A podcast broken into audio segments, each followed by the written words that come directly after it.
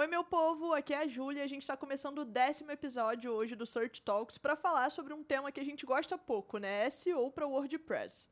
A grande maioria das pessoas hoje em dia usa o WordPress, é, né? Nosso, nossa otimização de WordPress consegue hoje em dia ser a mais completa ali, a mais detalhada. E para falar sobre esse assunto, eu trouxe hoje um convidado que é formado em análise de sistemas, pós-graduado em marketing digital trabalha com SEO e WordPress há mais de 10 anos e muito bem-vindo, Guga Alves, para contar um pouquinho aí de como você chegou no WordPress e no SEO. Ah, valeu, muito obrigado pelo convite, primeiramente. Sempre bom a gente falar dos assuntos que a gente. Não só que a gente trabalha, mas que a gente gosta, né, de fato. Que a gente ama, Exatamente, gosta né? de fazer, de levar informação sobre. Então é um prazer estar aqui com você. Muito obrigada por ter topado vir e, enfim, conversar sobre esse assunto. E aí, como é que você chegou no WordPress? Como é que você chegou no SEO? É, a gente já estava conversando um pouquinho sobre isso uhum. aqui no off, antes da gente começar. Mas, enfim, conta aí pro pessoal um pouquinho, né, da sua trajetória até, é, enfim, se tornar especialista em WordPress. É, no meu caso, uma coisa foi levando a outra. Porque, assim, você falou, eu fiz faculdade de análise de sistemas, lá no começo desse século, né? A gente já está ficando... os cabelinhos brancos estão denunciando a idade já. E ainda era muito orientado à ferramenta desktop, né? Criar um programa para o computador. Só que eu me formei em 2008 e a web já era algo realmente de se ver que estava crescendo para um caminho que não ia ter volta, né? O marketing já estava se virando para a internet. E durante o percurso da faculdade, eu fui começando a ficar meio cansado de quando eu ia criar um projeto, criar um site, pensar de novo numa estrutura de banco de dados, criar um sistema de login, criar algumas ferramentas que quase sempre seriam as mesmas, sabe? E acabou que eu descobri esse mundo dos sistemas de gerenciamento de conteúdo, que no caso o WordPress é um deles. Então, naquele momento, eu parei e pensei. Eu falei, cara, eu não quero mais ficar reinventando a roda dos meus projetos. Eu quero ter alguma, algum dinamismo para conseguir entregar projetos de forma comercial, rápido, de bom valor. Deixa eu testar o que já existe no mercado. Eu instalei o PHP no meu computador, na época, na mão, ainda dava muito trabalho fazer isso na época, e fui instalando tudo quanto é sistema que eu via. Joomla, PHP Nuke, WordPress, Drupal, tem um monte que eu já nem lembro mais o nome também, e fui testando. Só que apesar de ser programador, estava me formando naquilo na época, eu sempre pensei, sem saber que existia isso, na tal de usabilidade. Eu queria que fosse fácil para o meu cliente, depois que eu entregasse um projeto, colocar um conteúdo no ar e tá tudo certo para ele. Então fui instalando essas ferramentas e testando. Algumas eram muito chatas já na instalação. Eram 10 páginas diferentes, um monte de detalhe técnico que eu falei, cara, muito rebuscado, muito complicado. E eu acabei chegando nas mais famosas da época, que eram o Joomla, o Drupal e o WordPress. A instalação do WordPress de primeira me impressionou. Eram duas, três páginas, só pedia o essencial. E o site estava minimamente pronto com um layout simples. Falei, legal, gostei. E eu brinco muito que eu sempre falo, minha mãe conseguiria fazer um login aqui? Botar meu e-mail, minha senha, ok, e cair na parte principal? Acho que conseguiria. Então, ok. Comecei a estudar um pouco mais tecnicamente, como aquelas ferramentas funcionavam, e acabei entendendo como era o mercado do WordPress mesmo no mundo, né? É uma comunidade muito forte, muito ativa. Já tinha bastante plugin, bastante tema. Então aquilo facilitava muito a você começar a ter um sitezinho inicial e começar a colocar suas informações. Mas por já ter muita ferramenta disponível também, para mim que era programador, facilitava aprender. Porque eu pegava um tema daquele pronto, o tema padrão do WordPress, por exemplo, abria o código e ia entender, mas como é que ele faz para puxar o título do artigo correto só na página dele? Ah, tem essa funçãozinha aqui.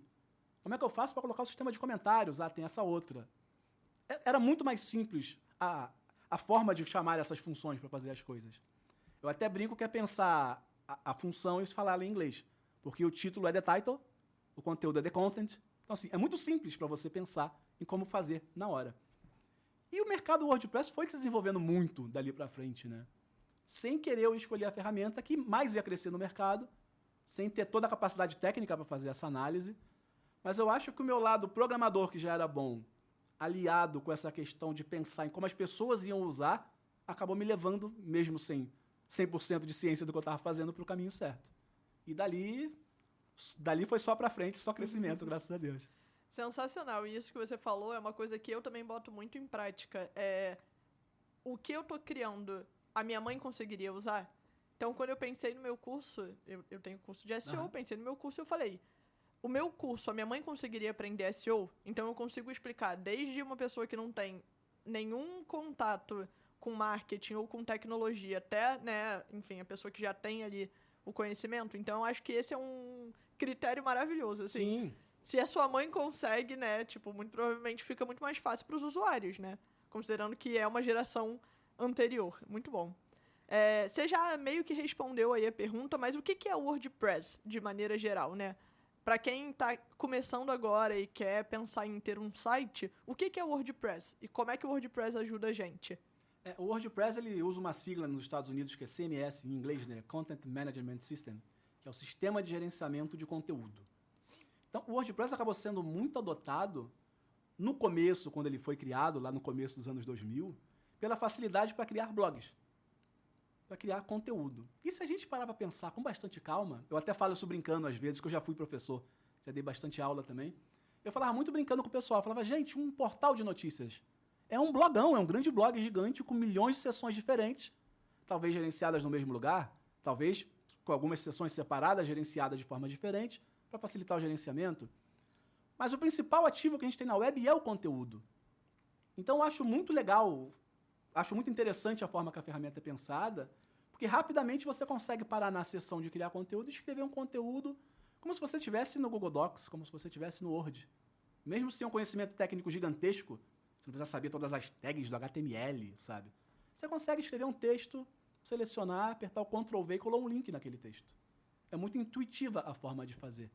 Sim. Então, acho que essa, facil, essa facilidade que ele trouxe no usuário final realmente utilizar, não eu e a nossa galera programadora mais técnica, que aprenderia se quisesse, o pensamento em quem não é técnico fez o WordPress destacar.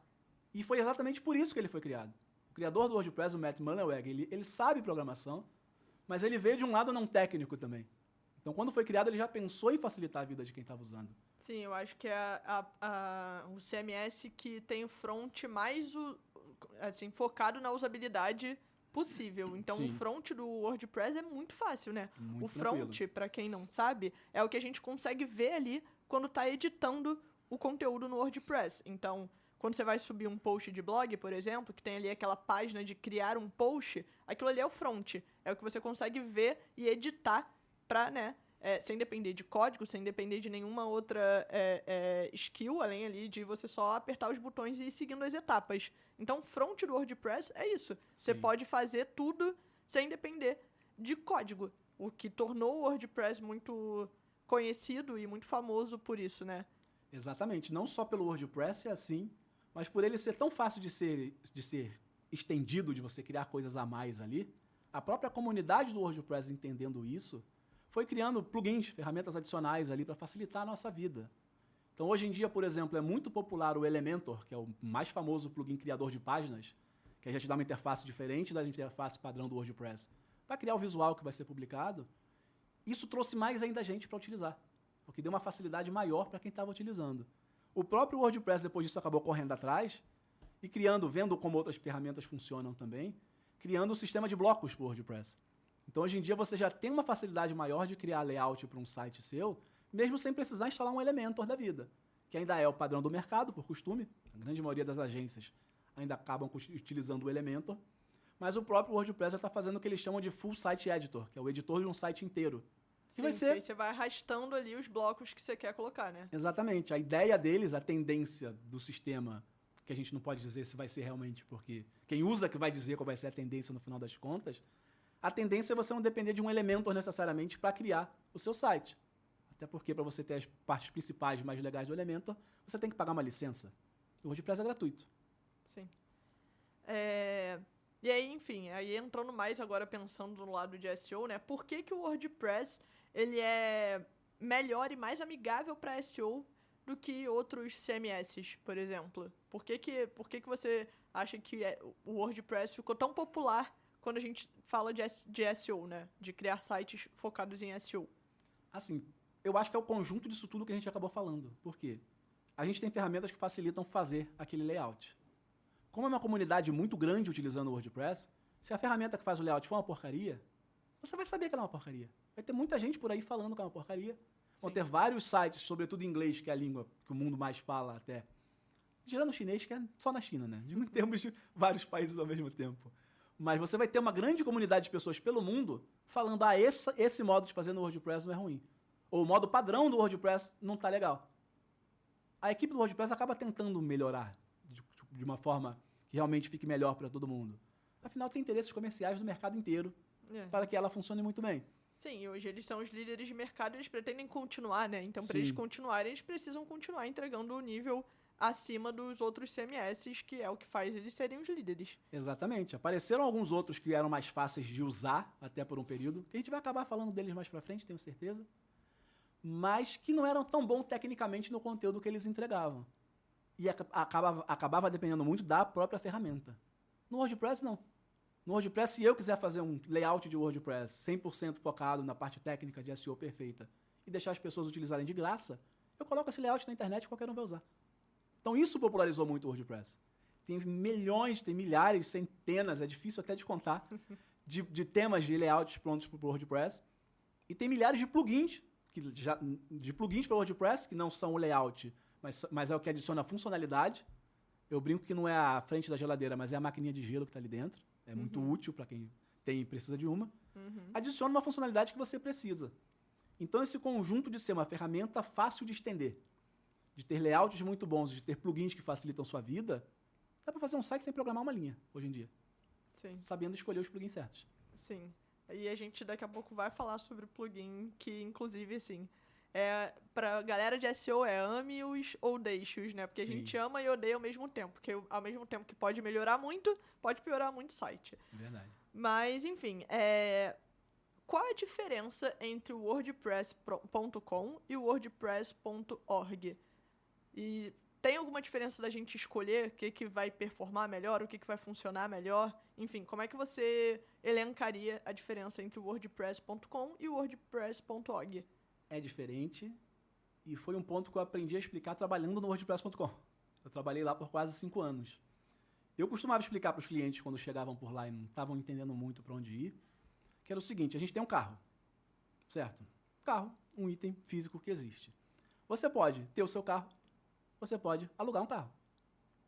Você pode, de fato, baixar o WordPress e o sistema, todo, todos os arquivos do sistema são seus. Você utiliza do jeito que você quiser, você instala o que você quiser. Só vai precisar de um servidor de hospedagem, é claro, né? Mas você vai modificar do jeito que você quiser. Isso é o que está disponível no WordPress.org. Você vai lá, baixa o WordPress e instala num servidor. Já o WordPress.com é um software como serviço. Ele já está instalado, já tem uma empresa tomando conta daquilo ali. Então você só fala, eu quero esse endereço do site, ele já cria um site ali para você, gratuito, mas gratuito com limitações, é claro. Ah, eu quero poder instalar o plugin de SEO que falaram, na, na- que falaram lá no vídeo.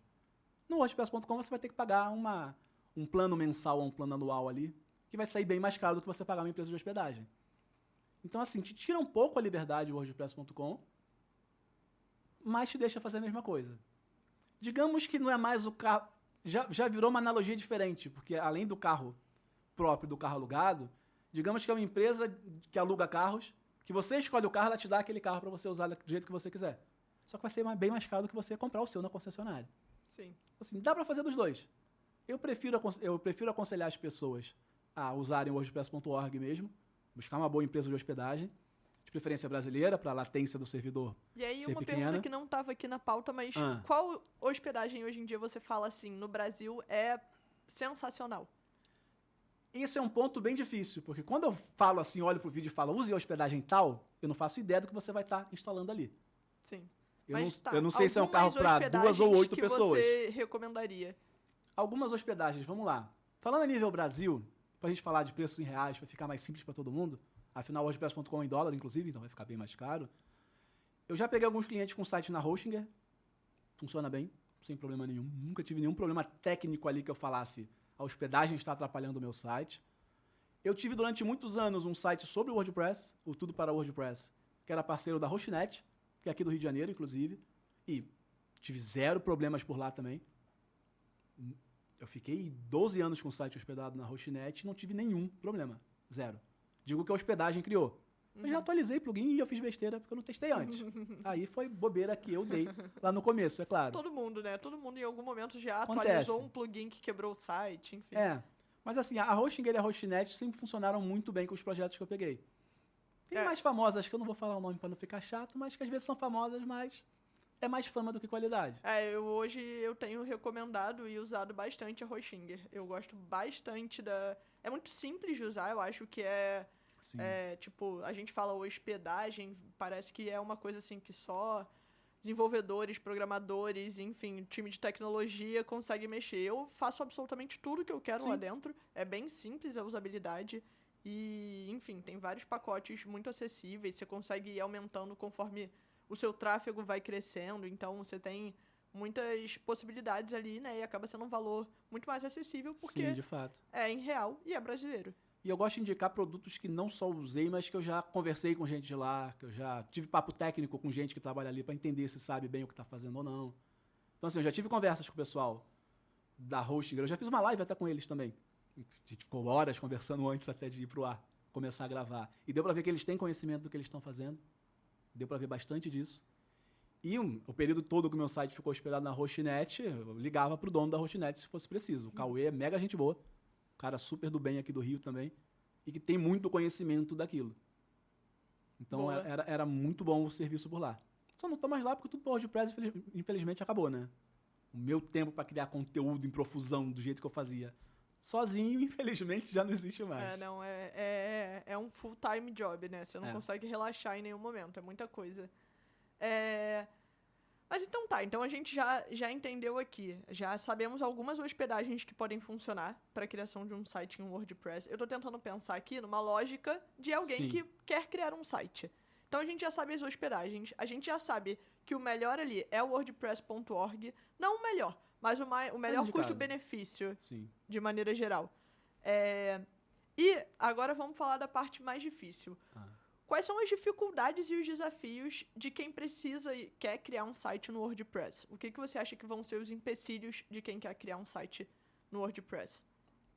Eu acho que antes de falar do WordPress, tem um empecilho de criar um site, seja na plataforma que for. Primeiro, você tem que saber o que você está fazendo. Para mim, esse é o principal ponto.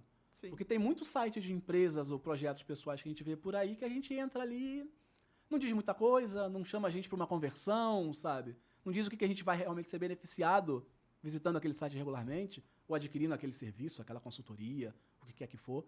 É, perfeito. Antes da gente pensar em criar um site, a gente tem que pensar no motivo, né? Exatamente. Eu, eu faço muito essa analogia quando eu falo de exercício físico. Porque foi uma área que eu já trabalhei em em e-commerce de suplementação alimentar. Foi minha primeira experiência com conteúdo e SEO na, na minha carreira, inclusive. E eu brinco muito com esse pessoal que vai pra academia nessas horas. Ah, vou pra academia. Pra quê? Ah, quero perder peso. Ih, todo mundo quer. Ou perder ou ganhar. Mas qual é o seu objetivo, de fato, com isso? Para ter mais qualidade de vida, para respirar melhor, para dormir melhor, para ter mais disposição para brincar com seus filhos. Porque dependendo do que você for fazer, talvez você precise de exercícios mais para a perna, para aguentar mais agachar e levantar coisas. Talvez você precise de mais res- resistência cardiorrespiratória se você quer correr uma maratona. Sim, você tem que tem que entender qual é o seu objetivo e a partir disso, né, você vai ter ali etapas para fazer. Então, se você quer, por exemplo, é, secar para correr uma maratona, você não tem como ficar gastando todo o seu tempo ali fazendo uma musculação sem se preparar para a parte Exatamente. de cardio. Exatamente. Então, enfim, é, excelente ponto, né? É aquela velha máxima do para quem não sabe para onde vai, qualquer caminho serve, né? Sim. Então, para mim, é o primeiro ponto. Entenda o que você quer, tenha um plano de negócio, olha realmente o que, que é, como são os concorrentes, o que, que eles fazem, o que, que você acha bom, o que, que, eles, o que, que você acha ruim. Porque nesse processo, você acaba vendo até, ah, mas eles fazem isso, mas não fazem aquilo, aquilo, aquilo que é legal de fazer. Será que o público procura por coisas assim? Tem ferramentas de SEO que vão te ajudar a entender se o mercado busca por coisas assim. Diversas ferramentas que o pessoal já conhece, assim, o Rush, o Ahrefs. Várias ferramentas vão te ajudar nessa pesquisa de palavra-chave. Então, primeiro é saber o que você está fazendo. E eu falo, tanto faz a plataforma, porque eu já tive amigos até me falando muitas vezes, por exemplo, ah, mas eu fiz o meu site em Wix. Fala, legal, eu também já tentei fazer uma, macarronada sozinho. Talvez a massa não ficou tão boa como devia. Não é porque eu estou fazendo que eu estou fazendo a coisa certa. A gente tem que ter essa humildade um pouquinho, às vezes, antes de começar um projeto. Então, o primeiro ponto é saber o que você quer. Ter um plano de marketing. Pensar um pouquinho na arquitetura da informação. Afinal, é a organização de como o site vai. É, é como o site vai estar organizado e é como as pessoas vão percorrer aquele caminho. Senão vira aquele mercado que tem o feijão, um pneu e uma Coca-Cola do lado. Nenhum mercado é assim, né, gente? Por que, que é organizado? Porque tem que ter um sentido para quem está consumindo aquele item, né? No nosso caso, no site é a informação. Então, primeiro entenda o que você está fazendo. Eu adoro falar isso sempre de começo, porque senão o pessoal começa a discutir, ah, mas qual tema eu vou usar, qual plugin eu vou usar. Isso talvez nem mude tanto. O que vai mudar é como você vai utilizar ele. Certo? Perfeito. É... Aí tá, vamos lá. Definimos ali toda a estrutura, o que, que a gente quer fazer. É... Qual é a maior dificuldade que uma pessoa que não sabe programar, por exemplo, pode enfrentar? Ela já sabe o que, que ela quer, Sim. mas ela não sabe como executar, talvez. O que, que você acha que podem ser dificuldades no WordPress? Dificuldades é um ponto que para mim é até meio complicado falar, porque digo como experiência própria, lógico, porque eu já uso ela há muito tempo. Mas no meu trabalho atual na Liquid Web, eu passo meu, boa parte do meu dia conversando com clientes da empresa. Uhum. Então eu vejo que muitas vezes a gente que já está mais experiente pode achar simples, mas não está se colocando no lugar de quem ainda não sabe para onde vai. Então, assim, eu acho que um bom começo é a pessoa não pensar apenas em layout. Porque a gente vê muito nesse mercado de WordPress, ah, instala o tema tal, é bonito. O meu site WordPress era bem feinho no começo, eu te garanto. Ele só fez sucesso porque a informação era ótima. Depois eu melhorei ele. Eu fiz ele ter alguma atração, realmente fazer, ter o porquê ele existir, ter um público. Eu não era designer, eu não entendia nada disso, né? Então era a limitação que eu tinha. E naquele processo eu fui entendendo que, pô, mas todos os outros sites que estão surgindo, ou que são da área, ou os sites gringos que fazem o mesmo, são realmente mais bonitos do que o meu. O que, que eu estou faltando aqui em termos visuais? Então é muito bom a gente começar a entender um pouco de design, de usabilidade. Não digo virar o designer, mas olha um pouco o mercado, o que o mercado está fazendo antes de escolher o seu layout. Porque se você olhar a demonstração no tema em WordPress, todos são lindos. Maravilhosos. Aí quando você vai tentar executar alguma coisa, nem caos. Se, nem sempre você consegue fazer igual.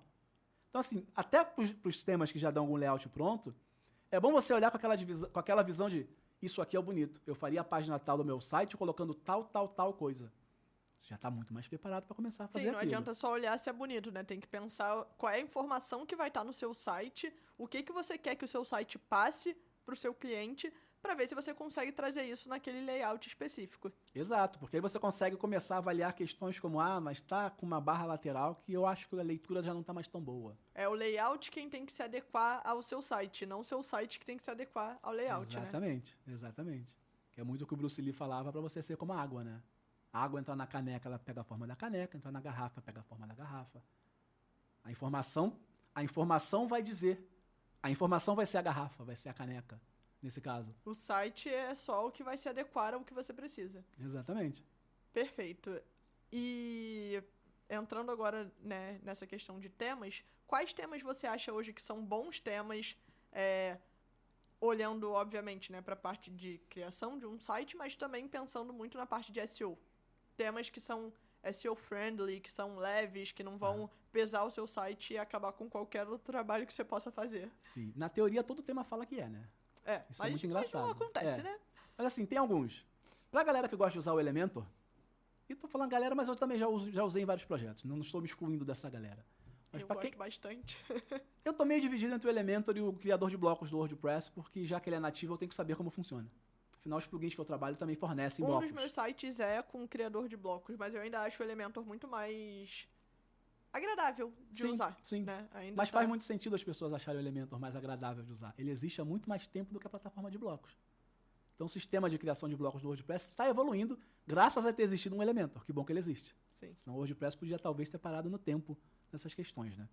Mas assim, para quem usa o Elementor, eu costumo aconselhar usar o tema do próprio Elementor, chamado Hello Elementor. Uhum. Ele é mega leve, ele não adiciona praticamente nada que não vai ser adicionado pelo próprio Elementor.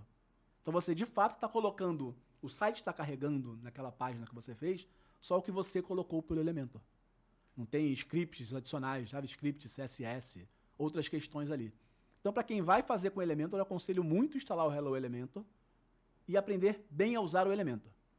Você vai fazer um site que vai ficar de uma forma bem boa se você souber utilizar a ferramenta, é claro, né? Colocou uma imagem, não vai colocar uma imagem de 10 mega ali. Bota, comprime a imagem, recorta ela para o tamanho de fato que vai ser usado, porque aí você já está fazendo alguns pontos pensando em SEO, né?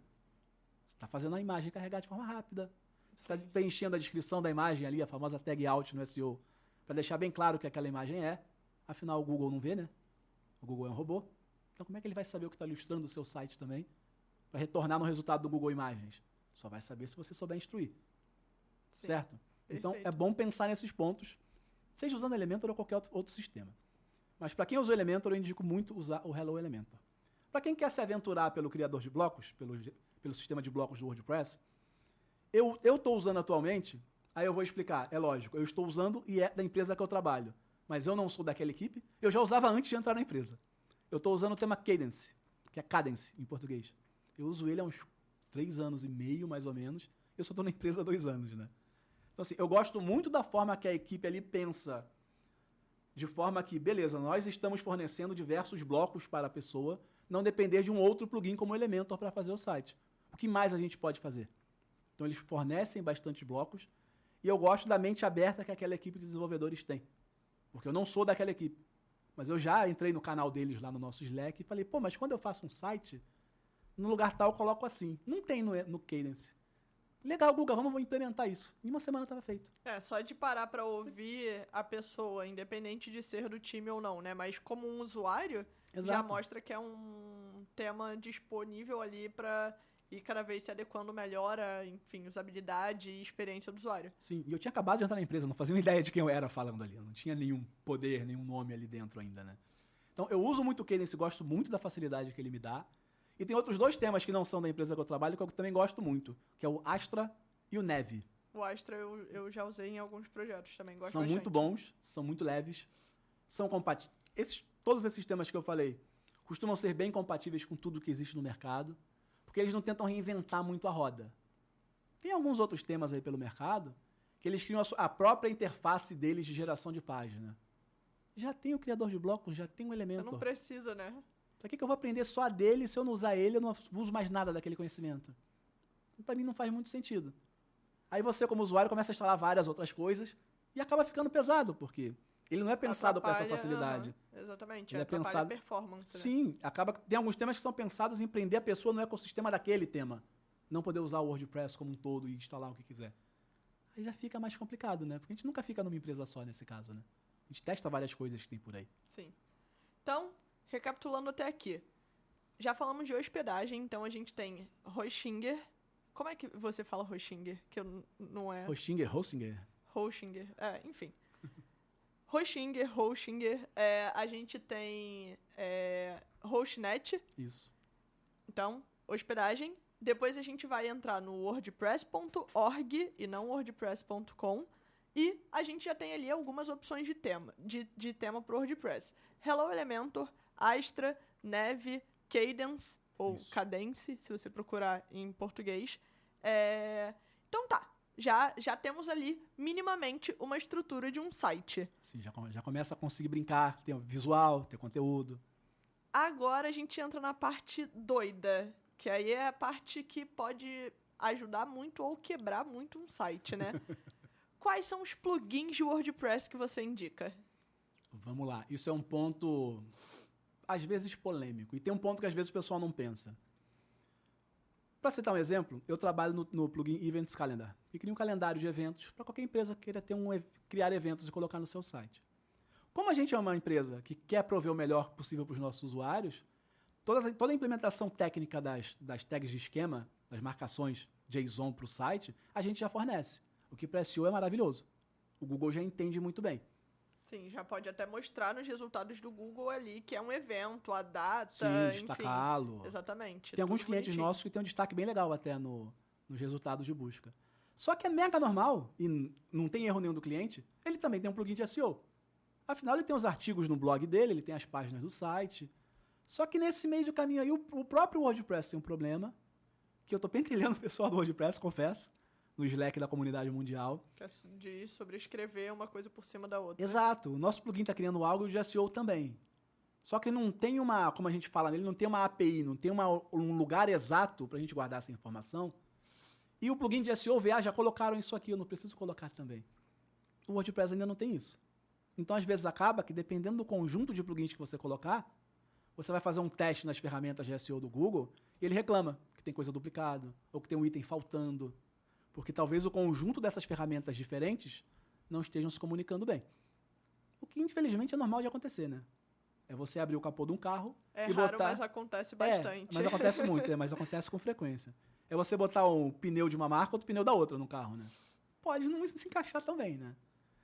Então, assim, é, é bastante, é bastante inte- inte- inteligente pensar, se você está criando um site em WordPress, isso eu falo com todo mundo, e eu faço isso em qualquer coisa que eu testo, é o seguinte, tenha um ambiente de teste. Você não vai sair instalando tudo no seu site ao vivo e quebrando coisa. E faça um backup. E faça um backup, sim. Uma- um, um bom programador, aí já falando do lado que eu vim, um bom programador costuma ter três ambientes para trabalhar para criar um site. O ambiente local, que é o computador dele. É muito mais rápido mexer nos arquivos no seu computador. O ambiente que a gente chama de homologação, que aí já está no mesmo servidor que o site vai ficar hospedado, mas normalmente é um subdomínio.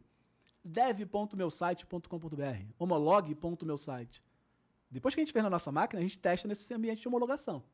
Porque realmente está naquele servidor, com aquela versão de PHP, com aquela configuração toda do servidor.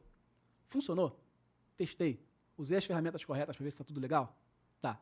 Vou fazer no meu site. Então isso é importante as pessoas lembrarem de fazer, até para quando for atualizar um plugin.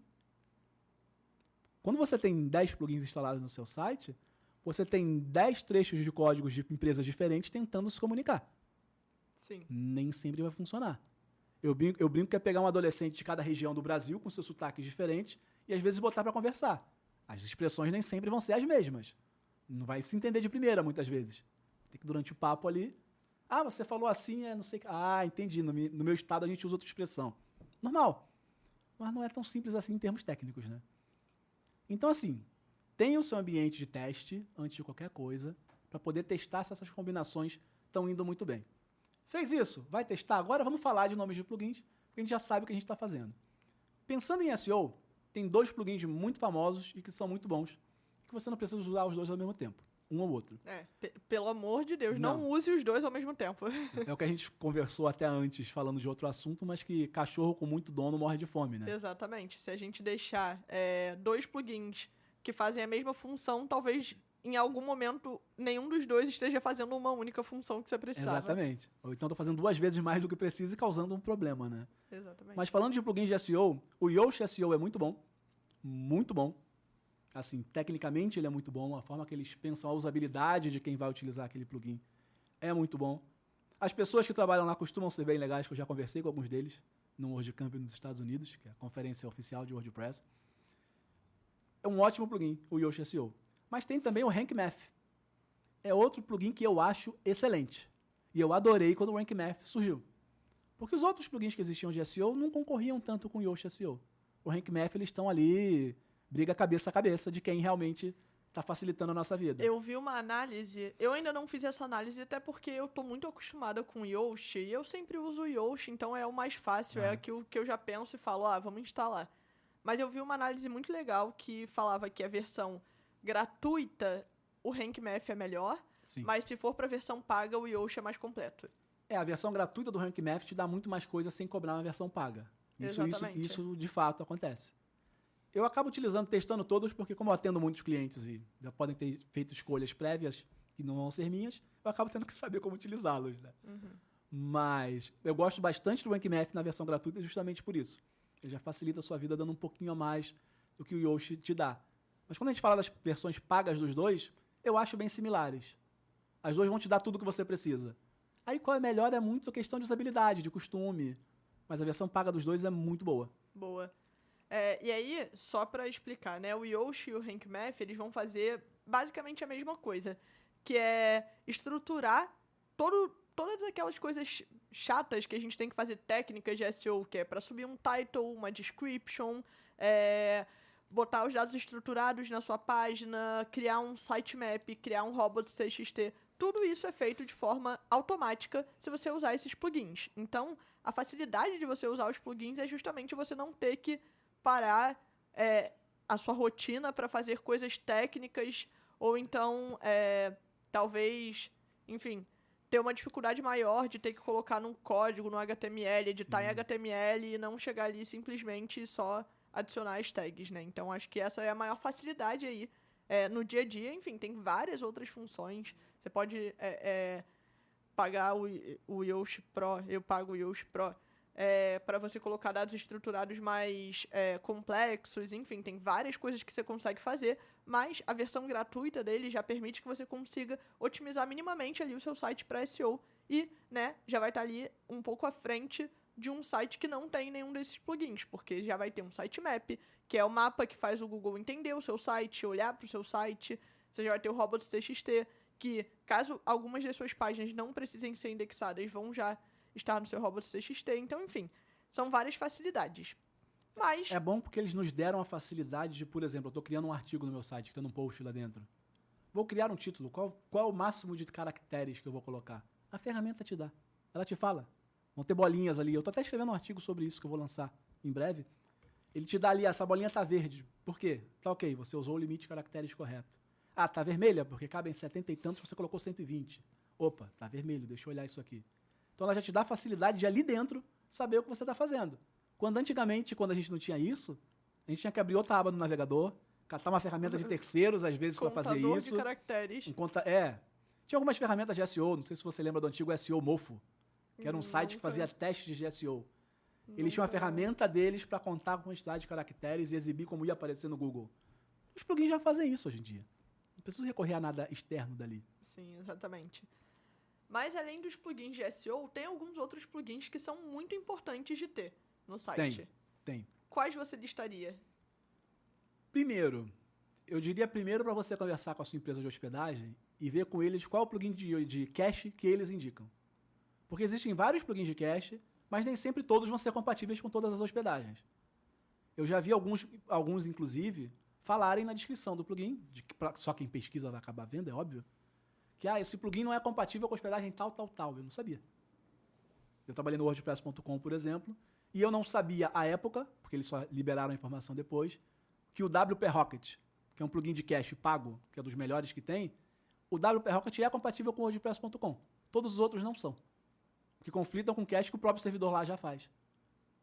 Então você poderia não saber isso e se fizesse um site no WordPress.com, instalar um outro qualquer. Certo? Podia dar algum problema que às vezes você nem ia ver, mas poderia te prejudicar de alguma forma. Então, dito isso, entenda com seu host qual que eles recomendam por ali. O WP Rocket é excelente, um dos melhores plugins de SEO que tem, mas ele é tão bom que se você ativar tudo pode dar problema. Você tem que ter alguma noção do que está fazendo e ler um pouco o que eles recomendam. Porque algumas das funcionalidades que esses é, plugins é, costumam fazer. Tem botões que, inclusive, tem escrito, né? Se você não é um especialista, não ative, não porque você é. não sabe o que, que você está ativando. Exato, porque muitas vezes as pessoas não entendem que a forma que um site é feito, o layout muitas vezes é gerado por CSS, que é diagramação visual, e JavaScript, que dá toda a fluidez para aquilo funcionar. Dependendo como o JavaScript foi feito, se ele foi mal feito, você vai comprimir os JavaScripts todos do site em um arquivo só para carregar mais rápido às vezes um desses conflita com o outro e alguma coisa no site não funciona. Eu respondi um cliente ontem até, perguntando: Ah, mas no meu site o calendário está funcionando, mas se eu clico no botão não avança. Por quê? Porque o teu cache ferrou tudo.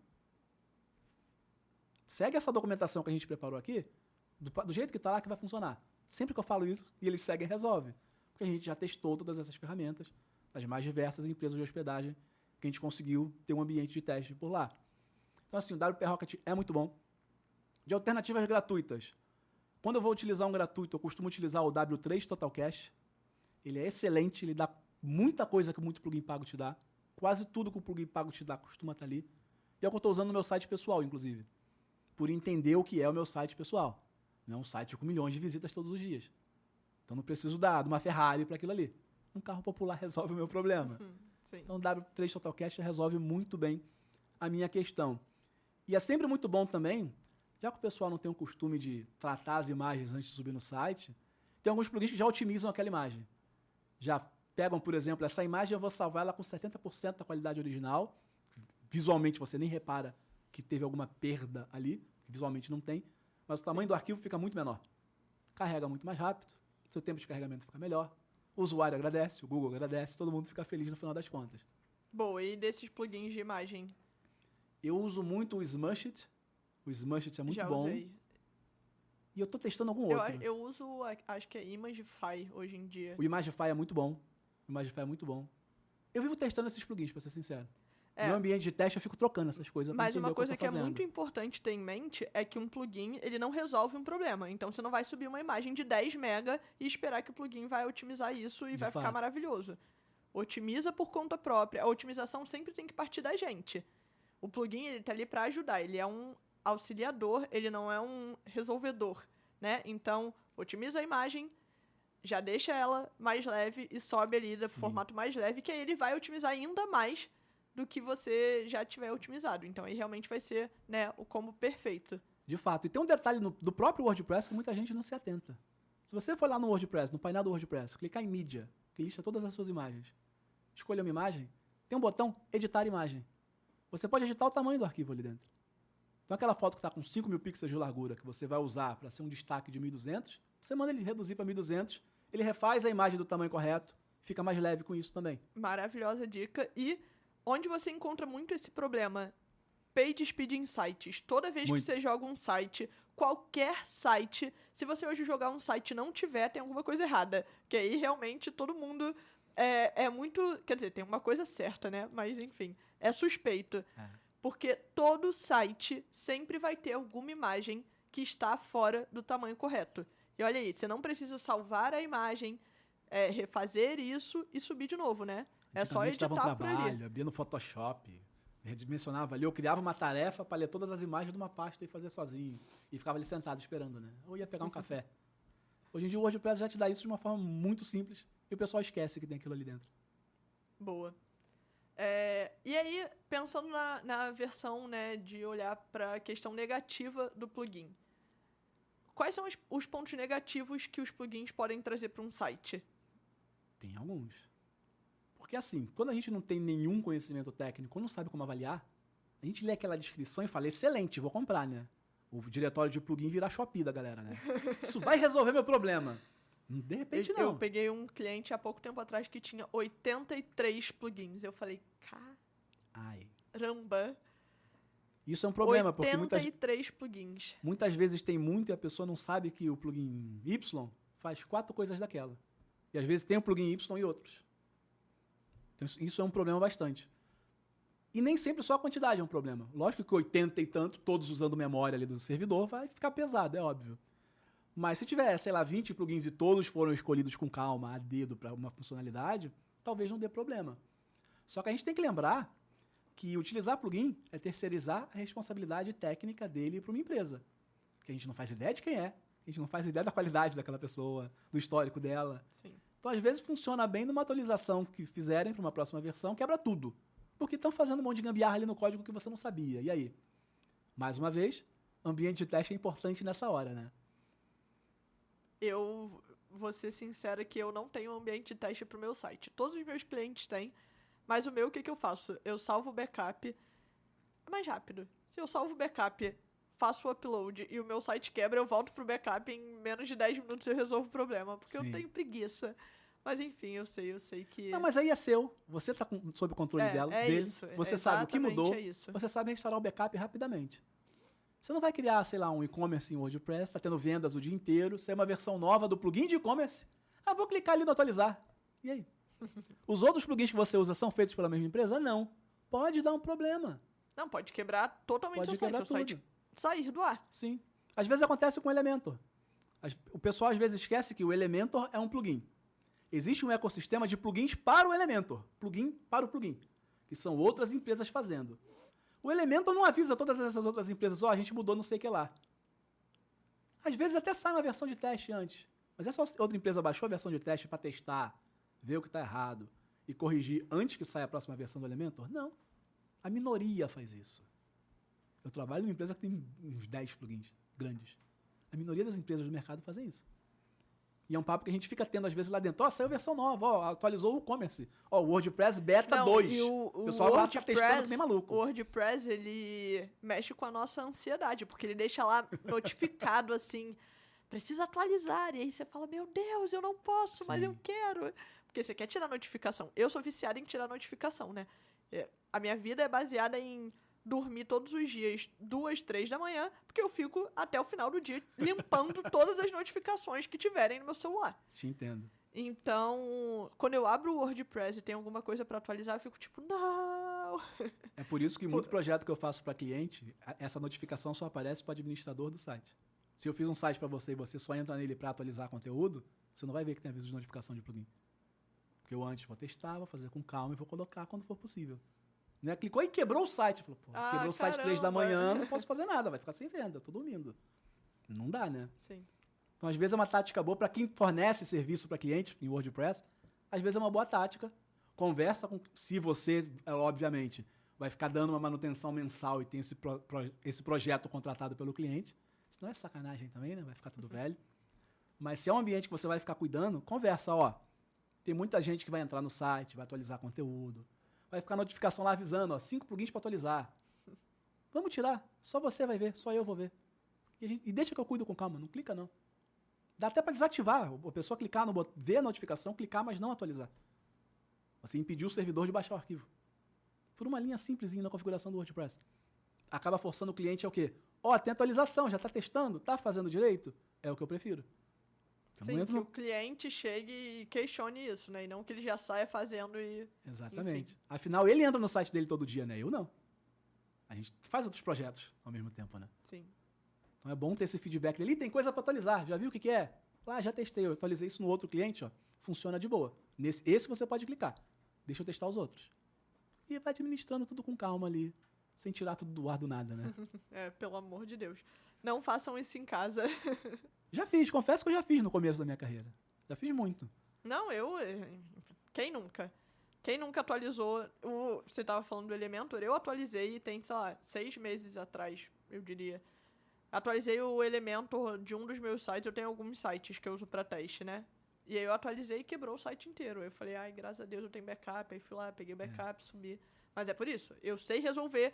Em até 10 minutos o meu site volta. Sim. Se você não sabe fazer isso, tenha um ambiente de. E se você sabe também, tenha um É ambiente bom, de é teste, bom. né? Não custa nada. Tem um outro plugin que não é essencial, mas é legal falar, já que a gente entrou nesse assunto, que é o WP Staging.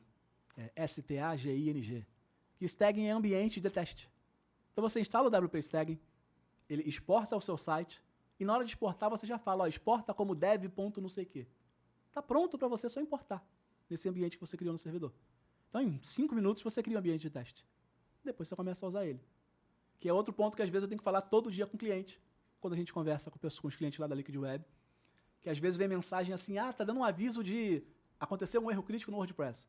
Isso é só mensagem de que não está funcionando, ela não diz nada, né? Só que é o site do cliente ao vivo. O que, que a gente fala? Volta um backup, instala o WP Stag, cria um ambiente de teste. Porque no ambiente de teste eu vou brincar, eu vou quebrar de propósito, eu vou saber voltar para entender o que, que é. Não vou fazer isso no seu site ao vivo. Você precisar pedir ajuda, você vai entregar o seu site ao vivo na mão de alguém? Complicado, né? Perigoso até. É, perigoso, exatamente. Dependendo do tamanho do site, pode envolver uma coisa assim, né? Muito grande. Sim. É, tá. Existe alguma outra coisa além do que a gente listou para deixar um site otimizado para SEO? A gente já falou de hospedagem, de tema, de plugins. Não só de SEO, né? Mas outros Sim. plugins que ajudam. Existe alguma outra coisa aí? O pack do site otimizado. É- Tem um ponto muito importante que às vezes o pessoal instala o WordPress e passa direto. Que é entrar no painel do WordPress, em configurações, links permanentes. Essa seção é onde você vai dizer como a URL vai aparecer no navegador da pessoa. meusite.com.br barra notícias barra título da notícia separado com hífens. Se você não fizer nada, muitas vezes a pessoa vai ver meusite.com.br barra interrogação P igual a 157. O que é 157? Eu não sei o que é 157. É um ônibus. É, eu, eu falei 157 porque eu lembrei de um ônibus aqui no Rio de Janeiro, verdade. Eu não sei, você não sabe, o Google também não. Você quer mais facilmente ser encontrado, dificultando a vida do seu principal aliado nesse ponto, que é o bot do Google, é o robozinho do. Google. Olhem os links permanentes. E eu costumo usar duas opções. Ou eu escolho a opção que coloca barra categoria barra o nome do arquivo, o nome do artigo. Se eu quiser fazer uma organização com categorias para criar sessões bem planejadas. Aí, e se naquela um categoria. que tiver muitos tipos de categoria, realmente. Realmente vale a pena. E assim, outro ponto que o pessoal às vezes esquece. Criou uma categoria, vai lá no painel do WordPress em categoria, cria uma descrição para ela. Não deixa aquele archive aparecendo. Senão, não, e às vezes na página fica só lá, archive dois pontos, o nome dela, um monte de artigo. Aquilo é de quê? Se você entrar em qualquer e-commerce, a categoria está descrita. Por quê? SEO, né? Eu quero informar quem é- chega naquela página sejam pessoas ou os mecanismos de busca, para que aquela landing page está servindo. Então a descrição normalmente aparece logo abaixo do título. Sim. Já facilita muito a vida do, do robô, de quem caiu ali entender o que vai estar ali, e ajuda o seu SEO de uma forma hum, ridiculamente fácil que quase ninguém faz. Perfeito. Então vamos lá, antes da gente entrar no último tópico aqui, antes da finalização, Aham. é, vamos recapitular. Se você quer criar o seu site hoje no WordPress, você precisa de uma hospedagem, e aí a gente está falando aqui da Hostinger e da Hostnet. Você precisa de um tema de. Não, desculpa. Antes, você precisa definir se o seu vai ser wordpress.com ou wordpress.org. O recomendado é wordpress.org. Depois disso, você vai escolher o seu tema. Aqui a gente deu algumas opções: Astra, Hello Elementor, Neve e, E Cadence. Cadence. Perfeito. E, por último, plugins. Um plugin de cache, a gente tem o WP Rocket ou o W3 Total Cache. Isso. A gente tem é, plugin de SEO, é, Yoast ou Rank Math. E a gente tem um plugin para otimização de imagem, que é o Imagify. E, se você quiser também criar um ambiente de teste para o seu site, você vai instalar o WP Stagging. WP Stagging. Então, é isso. Com isso, você já tem um site totalmente funcional no ar. Perfeito. Perfeito. E se o meu site for um e-commerce? É... O e-commerce é bom? Você enxerga que dá para criar um, um e-commerce bom ali, né? É, e totalmente otimizado para SEO usando o e-commerce? É totalmente possível. Não tem nada que te impeça tecnicamente de alcançar ótimos resultados com aquilo. Só que você tem que pensar em outro ponto quando é o e-commerce. Qual é o seu core business ali? O que, que você realmente faz como negócio? Você é uma empresa pequena que vai focar muito no marketing, em, em ter um ambiente simples, mais funcional, bem feitinho, para começar a vender e não quer se preocupar com a parte técnica? Se você usar o e-commerce, é um plugin, vai ter que ser atualizado, vai ter que ter ambiente de teste. Você vai ter que testar todos os plugins adicionais ao e-commerce para ver se funciona numa versão nova. Eu, se abrir um e-commerce hoje pequeno, eu não quero gastar quatro horas da minha semana, que seja, com item técnico. Eu prefiro investir no marketing, em conteúdo, em pensar em formas de vender. Porque é vendendo que eu vou ganhar dinheiro, certo? Sim. Então, num ponto como esse, você está começando, a loja integrada te dá um, uma- uma- um e-commerce muito fácil. Se você crescer e não quiser lidar com a parte técnica, a Vetex te dá um e-commerce muito bom. Se você souber fazer, se você souber fazer. Na versão mais nova da Vetex, não aqueles sistemas legados que eles têm, que de fato não, Não, é, eles estão melhorando bastante. melhoraram bastante, graças a Deus. Mas eu indicaria esse começo. Mas não, Guga, eu quero lidar com a parte técnica porque eu quero fazer coisas bem personalizadas, um layout bem personalizado. Eu tenho uma regra de negócio bem específica que eu não vejo as outras me darem. Pro- provavelmente existe um plugin do e-commerce que te dá isso. Então, para casos assim, dá para fazer muito bem. Eu até aconselho quando o pessoal me pergunta de e-commerce, entra no seu navegador aí depois que acabar o vídeo, não vai apertar o pause agora, né? Por favor, né? Entra aí no seu navegador em nerdstore.com.br. A Nerd Store é a loja online do Jovem Nerd, que é o maior blog de conteúdo geek do brasileiro. Sim. Ele é feito em e-commerce. É lindo, é excelente, funciona muito bem. Porque a equipe que cuida entende muito. O dono da empresa que cuida do, da- do e-commerce da Nerd Store, o Fernando, que já participou muito dos eventos das da comunidade WordPress no Brasil, ele entende muito de e-commerce e do e-commerce. Então, assim, ele tem todo o know-how para fazer aquilo funcionar. Ele fez uma loja excelente, maravilhosa, que funciona muito bem. em- em- muito bem com o e-commerce. E se o Fernando ver isso aí, pode mandar um cupom de desconto pra gente, que é sempre bem-vindo, afinal, Por nós é nerd e nós gostamos dessas coisas. Mas é lindo, eu acho linda a loja deles. No site do próprio e-commerce, o commerce.com, tem um showcase deles que mostram dezenas de sites feitos em, e-commerce. E na época que eu trabalhei no WordPress.com, na Automeric, que é dona dele, a Automeric também é dona do e-commerce. Então eu acabava tendo um contato com o pessoal por ali. Eu acabava ouvindo alguns cases assim, ah, caramba, a gente ficou sabendo de uma loja tal que tem 250 mil produtos feitos em WordPress. Eu ficava, quê? Aguenta, tá vendo? Mas por que que aguenta? É um servidor parrudo, é uma equipe técnica que sabe o que está fazendo cuidando disso, é uma equipe cuidando do WordPress que tem todo o conhecimento técnico para fazer o que for preciso, para cuidar bem, para otimizar bem.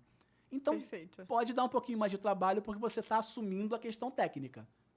Às vezes é como ter o carro. Deu problema, você vai levar no mecânico, você vai esperar, vai dar algum problema. né? Mas eu acho que é, assim, perfeita a sua colocação. O WooCommerce, ele é um plugin, ele é um, um plugin, né, que te possibilita é, criar um e-commerce totalmente personalizado. Totalmente. Se você está começando hoje e você não tem um time técnico, não é o tipo de, de plugin, ou enfim, o tipo de CMS que eu escolheria para criar um, um e-commerce. Mas, cara, se você tem um time técnico que manja ali do WordPress, você consegue brincar. Muito. Eu postei esses dias no Instagram um case de um site que eu migrei de uma plataforma. Se você quiser saber, vai lá no meu Instagram, Julia do SEO. É... Eu não vou falar aqui queimar a plataforma, né? Mas Uhum. eu migrei de uma plataforma pro WooCommerce. Eu cresci simplesmente 100% no terceiro mês de migração. Fantástico. Tipo, 100% de um mês pro outro.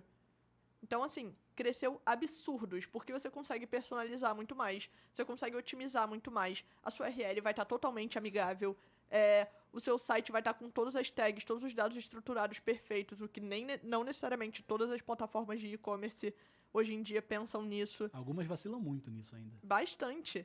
Então, assim, é, é um, um, um plugin que te dá um nível de, de personalização absurdo. Sim. Mas você precisa ter um time plantonista ali se você está vendendo, né, com uma frequência alta. Então, se você quer ter um site em e-commerce, você precisa de um suporte. Sim. Pra- ainda tem outro ponto que eu sempre falo. Se você tiver uma loja muito grande, pequena, média, grande, quanto tamanho que for, você vai querer investir em marketing de conteúdo. Você vai querer criar um blog no seu site. Você vai acabar instalando o WordPress e criando do mesmo jeito. Sim, Então você vai acabar utilizando ele em algum momento. Porque É marketing de isso. conteúdo é muito importante. é isso. E eu tô. eu- esses dias eu tô assim, me estressando nível hard quando vem shop. Que eu tô com um cliente. Mano, eles não. Eles simplesmente. Eu preciso fazer um blog num subdomínio, num outro CMS, não sei o que. Eu falo, mano, é um. Quem criou uma ferramenta de e-commerce cria um blog em 3 segundos. Sim. Ofereça isso pro seu cliente. Tipo, eu tô irritada como usuária, mas eu só tô pensando, você tá deixando dinheiro na mesa.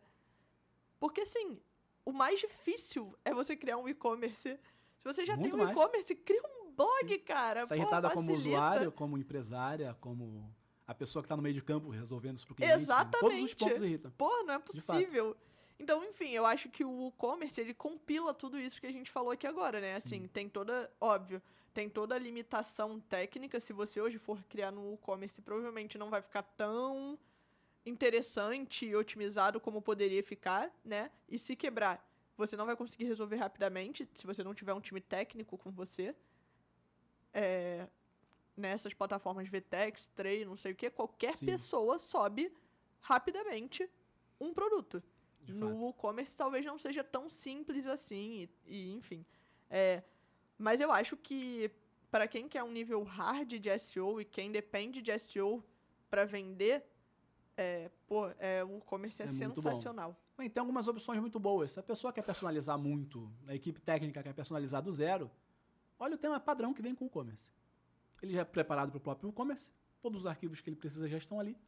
A equipe técnica vai saber estendê-lo. Exatamente. Mas se você quiser buscar um tema de e-commerce já pronto, pago, com uma equipe cuidando, o tema Woodmart, que é W-O-O-D, Mart, M-A-R-T, é muito bom.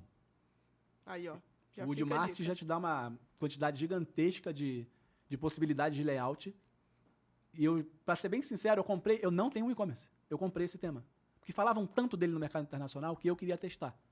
Eu criei um e-commerce num subdomínio, deixei aberto para o Google indexar assim por dois dias. Não tinha muito conteúdo para ele indexar, mas para poder usar as ferramentas de teste. Cara, lindo, perfeito. Eu tive quase nenhum trabalho. Eu importei as- os layouts que ele já me aconselhava. Qual você quer? Esse aqui. Coloquei meia dúzia de produtos para testar. Falei, cara, lindo, maravilhoso. Eu paguei 50 dólares O Woodmart. no Woodmart.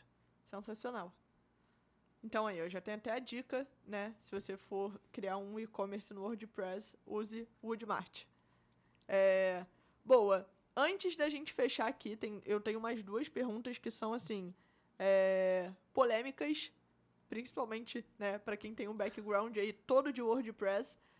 É, mas vou te pedir para se inscrever no canal, deixar o like no vídeo, é, né, acompanhar ali os outros episódios também. Tem vários episódios aqui É, se você estiver ouvindo pelo Spotify ou, enfim, qualquer outra plataforma também, é, segue né, o, o podcast e acompanha a gente. Agora, Guga, pra gente fechar, eu tenho aqui duas perguntas. A primeira, você acha que o WordPress é a melhor plataforma hoje para criar um site? Normalmente, quando eu vou falar disso, as pessoas podem achar que é defesa em causa própria. Porque eu estou há 15 anos usando o WordPress. Mas eu não fico só usando ela. Eu testo outras coisas. Tem que saber se é bom mesmo, né? Você falou agora há pouco aí que você. É, é... eu testei se... Drupal, Joomla, é, PHP Nuke. Tive blog no Blogspot, né? Porque era Blogspot. Blogspot, é. Nossa. Tive site no. Ih, aqueles, aqueles gratuitos do IG, no Geosites. Tudo que é de criar site gratuito que existe no mundo eu já devo ter testado. Confesso. Eu tinha bastante tempo livre na minha juventude. Então, assim, eu já testei muita coisa. Existem outras ferramentas boas. Eu não acho o Drupal ruim, por exemplo. Só que se a gente parar para olhar as ferramentas, a comunidade WordPress é tão gigantesca. Já tem solução para quase tudo na web. Já tiveram projetos que eu estava fazendo para o cliente e era um tema pronto, era coisa rápido, realmente. Até cobrei um valor de, bem tranquilo para o cliente. Que ele queria algumas personalizações, eu não precisei fazê-las. Buscando no Google, achei o código pronto, testei e funcionava. Então, cara, dinamiza tanto a minha vida fazendo WordPress, porque eu consigo utilizar a experiência que eu tenho nele, aprender a achar os caminhos, que eu não vejo por que eu escolher outra plataforma. A não ser que sejam casos específicos. Ah, Google, eu quero criar uma landing page, algo rápido, não quero instalar nada. O Webflow é ótimo para isso. A interface do Webflow para criar páginas eu acho excelente. Eles têm um CMS deles, inclusive. Esse eu não testei ainda. Não parei para testar. Mas, para landing pages, eu usaria o Webflow sem problema algum. Ou até algumas ferramentas de e-mail marketing é te dão. O RD Station, uh, meio Exato, te dão page, coisas assim, exato. Então, não necessariamente você precisa do WordPress.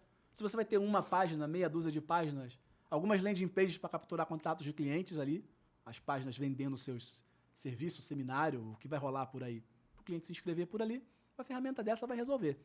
Mas eu acho que é pouco. E as pessoas muitas vezes insistem em usar só rede social, o que eu não acho ruim, eu adoro rede social, mas rede social é terreno alugado. Eu... E foi por isso que eu criei um site. Exatamente. eu comecei criando conteúdo só no Instagram e falei. Exatamente. E se um dia a meta falar, pô, tô muito rico já, não quero mais fazer nada, fecha a empresa. Acabou. Eu, te, eu tenho meu site pessoal, gugalves.net, há 15 anos. Eu registrei aquele domínio para ter um e-mail personalizado, né? Porque eu comecei a trabalhar. Eu nem criava muito site. Mas eu tenho um blogzinho lá criado lá. Tá indexado no Google. Se pesquisarem sobre mim, acabam encontrando ele em algum momento.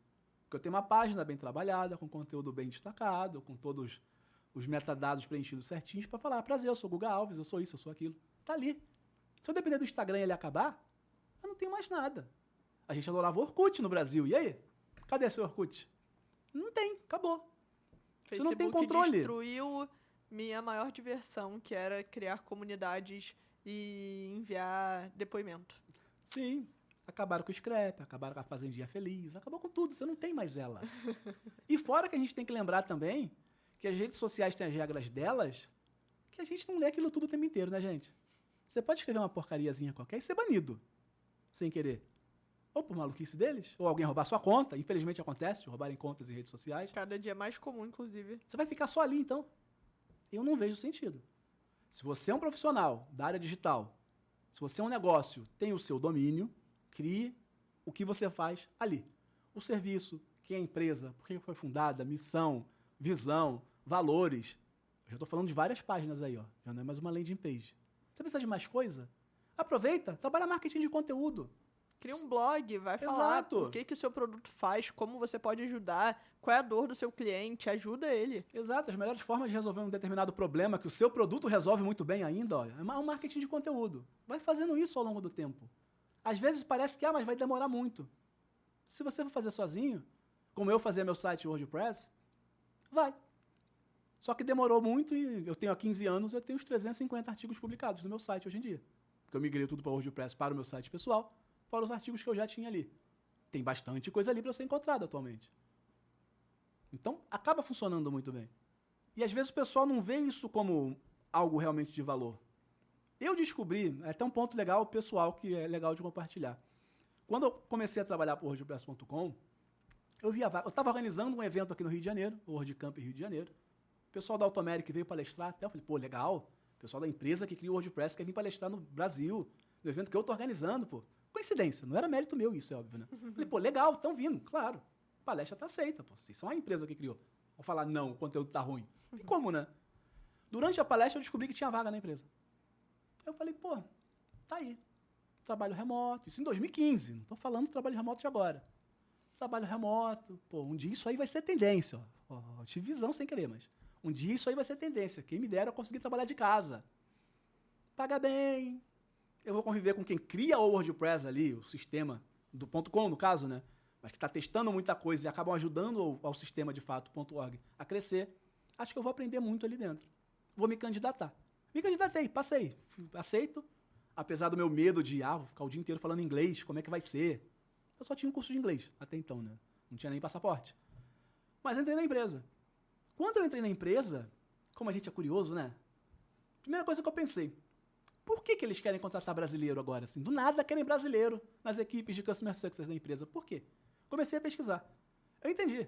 Eles entendem o tamanho do mercado brasileiro, por que, que é bom, por que, que seria interessante entrar aqui, não executaram tudo daquele plano, então não são tão utilizados aqui no Brasil, o ponto .com, como acham, eles achavam que deveriam.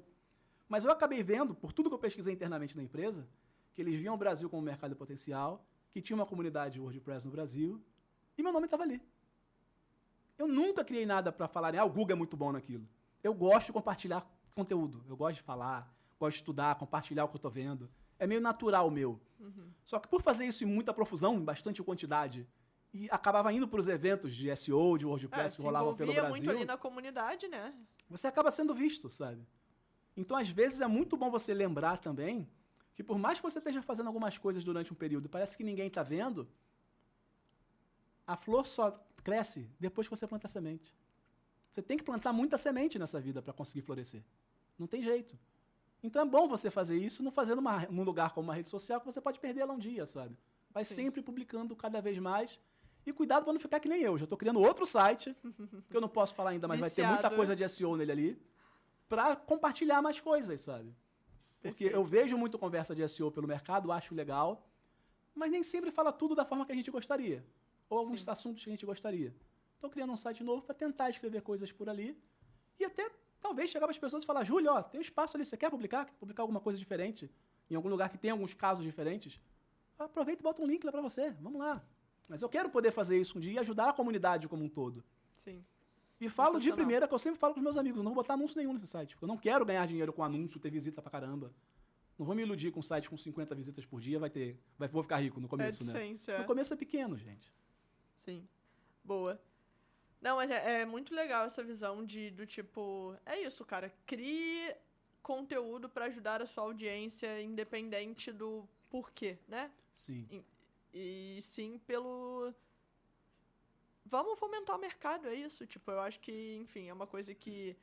É, você já foi do SEO de pijama, eu já fui do SEO de pijama, eu vejo que você está sempre lá ativo sim. no LinkedIn. Então, enfim, a gente tá aí tentando fomentar o mercado e ajudar, né, a galera que está entrando, trocar experiência. Eu falo, é, não é porque eu sou professora ou eu sou aqui a host do podcast ou qualquer coisa que eu sei mais do que ninguém aprende várias coisas com você. Vou chegar em casa e vou testar várias coisas lá no meu site. É, trocar experiências no mercado de trabalho é muito importante. Então é isso. Crie conteúdo, troque experiência, fomente a comunidade. Sim. Que as coisas vão acontecendo. É, e às vezes o pessoal não vê que foi assim que esse mercado de SEO começou a crescer. Totalmente. Lá atrás, nessa época de 2007, 2008, tinha uma galera que participava e falava muito de SEO nos fóruns do próprio Google. O Pelati lá de São Paulo, o Flávio Raimundo, Aí o Pedro Dias começou a aparecer muito por esses fóruns, que ele trabalhava no Google. Exatamente. E todo o pessoal do mercado brasileiro conhece ele agora, que ele trabalha com SEO, mas não já de dentro do Google. Hum. Começaram a surgir os primeiros eventos, as primeiras pessoas a palestrar. Aquelas pessoas viraram referência para algumas pessoas que estão no mercado hoje, são referências dos outros, sabe? Sim. Então é isso, é um ciclo. Todo mundo vai, vai aparecer de alguma forma, vai crescer em algum momento, talvez o momento dela passe. Mas é muito bom você saber que você fez isso plantando e pavimentando um caminho que muita gente depois vai vir por aquilo e ser grato ao que você fez. Da mesma forma que um monte de gente vai estar vendo esse vídeo depois e grato a você, a todos os episódios que você fez, com tanto de gente diferente que você conversou e que aprendeu com você por causa daquilo. Isso é uma forma de fomentar. E eu tenho que te parabenizar até por fazer isso. Muito obrigada. Porque é difícil a gente ver o pessoal criando iniciativas assim, sabe? Isso é bastante interessante. É isso. É, é, eu falo que, enfim, tudo que aconteceu depois de eu criar o Julia do SEO foi só. Eu, eu brinco que o Julia do SEO é uma entidade, né? Que, enfim, eu não sou a Julia do SEO. Caso vocês não saibam, eu sou a Julia Neves nos meus outros momentos. Quando eu não tô aqui, ou no Instagram, ou criando conteúdo, enfim. Eu também sou a Julia Neves. É, mas tudo que aconteceu depois foi isso, a demanda das pessoas por mais conteúdo. Sim. Então, é, é isso, fomentar a comunidade é sempre assim, uma coisa que sempre fez muito sentido para mim e eu vejo como histórias como a sua, né, que fomentava a comunidade de WordPress e depois estava lá trabalhando com os caras, o quanto dá certo. Sim, de fato. Mas enfim, é, como eu e você já fomos do SEO de pijama, a gente tinha um negócio lá que eu acho que era bola de fogo, não era? Então, e aí eu trouxe uma perguntinha aqui agora para ser a bola, bola de na fogo. fogueira. É isso, bola na fogueira. Não me lembrava qual era o, a expressão exatamente. Mas vamos lá. Hum. Se hoje o WordPress parar de existir, quais são suas opções B e C? É triste. Primeiro, quase que é uma lágrima aqui, porque eu perco até todos os projetos que eu tenho feito, meu emprego, tudo, né? Mas. O que eu usaria, sinceramente, eu não sei. Provavelmente eu ia ter que aprender a fazer muita coisa por conta própria, por não ver nenhuma comunidade nesse lado de, de web design, de criação de site, tão ativa quanto a do WordPress. Então acho que eu ia ter que saber, talvez, tecnicamente, muito mais do que eu sei. Porque tudo eu ia ter que fazer do zero. Só que eu não tenho pretensão nenhuma de saber tudo, porque é impossível saber tudo, gente. É. Dá muito trabalho até. É bom a gente entender, é, é aprender a administrar o nosso ego, entender alguns limites e pegando caminhos que facilitem, que sejam possíveis de trabalhar. Mas eu não sei se eu trabalharia, trabalharia com SEO se não existisse o WordPress. Provavelmente não. Curioso. Tenho certeza que não, até. É. Porque eu era o frustrado da faculdade que buscou um sistema, que esse sistema me agradou, e ninguém falava de WordPress. Eu criei um site para falar de WordPress, mantive ele sobre 15, por 15 anos, fui trabalhar no WordPress. Trabalhei em várias outras empresas, é peguei vários outros projetos. Porque através do WordPress eu me dediquei a aprender SEO e compartilhar coisa o meu caminho está junto com o WordPress, não tem como separá-lo, sabe? O que já foi um ponto que eu conversei com amigos até. Que vieram para mim, você saiu do WordPress.com, você vai trabalhar com o que agora? Com WordPress. WordPress. Ué, o sistema não é só deles, eu já trabalhava com isso antes. Se eu fui para lá porque eu sei isso, agora eu acho que eu tenho mais conhecimento e mais nome para poder falar. Eu entendo disso, eu estive lá dentro. Por mérito do que eu fiz. Então, assim, sem falsa modéstia, sabe? Foi um grande, não digo, não digo acaso, mas sem querer eu estava pronto para uma oportunidade gigante que eu não saberia que existiria um dia. Eu nem mirava isso. Não tinha estudado inglês muito mais antes uhum. e feito viagens, tinha me aprimorado antes, mas não sei o que eu faria da minha vida se não fosse o WordPress. Não sei. Olha aí, gente. Caso de amor mesmo, viu? Certamente eu trabalharia com SEO. Porque a parte técnica do HTML, da otimização, eu sempre quis aprender, sabe? Mas eu não sei se seria tão fácil fazê-la. Até por outros exemplos que a gente deu não, aqui, com né? certeza, se, sem o WordPress não seria tão fácil fazer SEO. Já posso te falar com tranquilidade. Não, eu não sei se eu ia ter o tesão de fazer isso tudo, sabe? Porque ficar quebrando pedra o tempo inteiro, sabe? Lutando contra o remando contra as marés, lutando contra o sistema o tempo inteiro é muito cansativo. É bastante cansativo. Boa. É isso, Guga. É, muito obrigada por você ter topado vir aqui, trazer esse conteúdo. Enfim, acho que a gente já deixou aí um checklist de SEO para WordPress, de, né, de, desde criar um site até como otimizar o site. É, foi um conteúdo muito rico. Espero que a galera tenha gostado bastante. E Sim. obrigada por ter topado vir aqui falar. E eu deixei uma dica pro final, porque quem fica até o final tem que ter benefício, né? A Com certeza. Tem que priorizar essa galera, né? Por favor. Procura algum plugin de segurança para você instalar no seu site também, tá? É bastante é bastante importante. Olha aí. A empresa que eu trabalho é dona do iTeams, que é i-tema em inglês, né? Teams. E a gente está mudando o nome da marca porque a iTeams leva muito para tema, né? Para layout, né? E a empresa já mudou completamente o que, que é. A gente está fazendo um rebranding na marca para se chamar Solid WP. Para deixar o seu WordPress, de fato, sólido, seguro. Então, no Solid WP, a gente tem um conjunto de ferramentas para reforçar a segurança do seu site. Porque já que o WordPress é tão conhecido, até quem faz besteira sabe fazer nele, né? Fica avisado, né, gente? Não tem jeito, né? Então, Sim, proteger é importante. não deixe de pensar em colocar um plugin de segurança no seu site. Tá? Isso é essencial. Perfeito. Muito obrigada, Guga. Obrigada a todo mundo que está aí assistindo a gente. Se você tiver qualquer dúvida, qualquer comentário, eu vou deixar aqui embaixo também as redes sociais, é, LinkedIn, enfim, do Guga, para você também trocar ideia com ele. E é isso. Valeu, muito obrigada obrigado. mais uma vez. Tchau, Até tchau. mais, gente.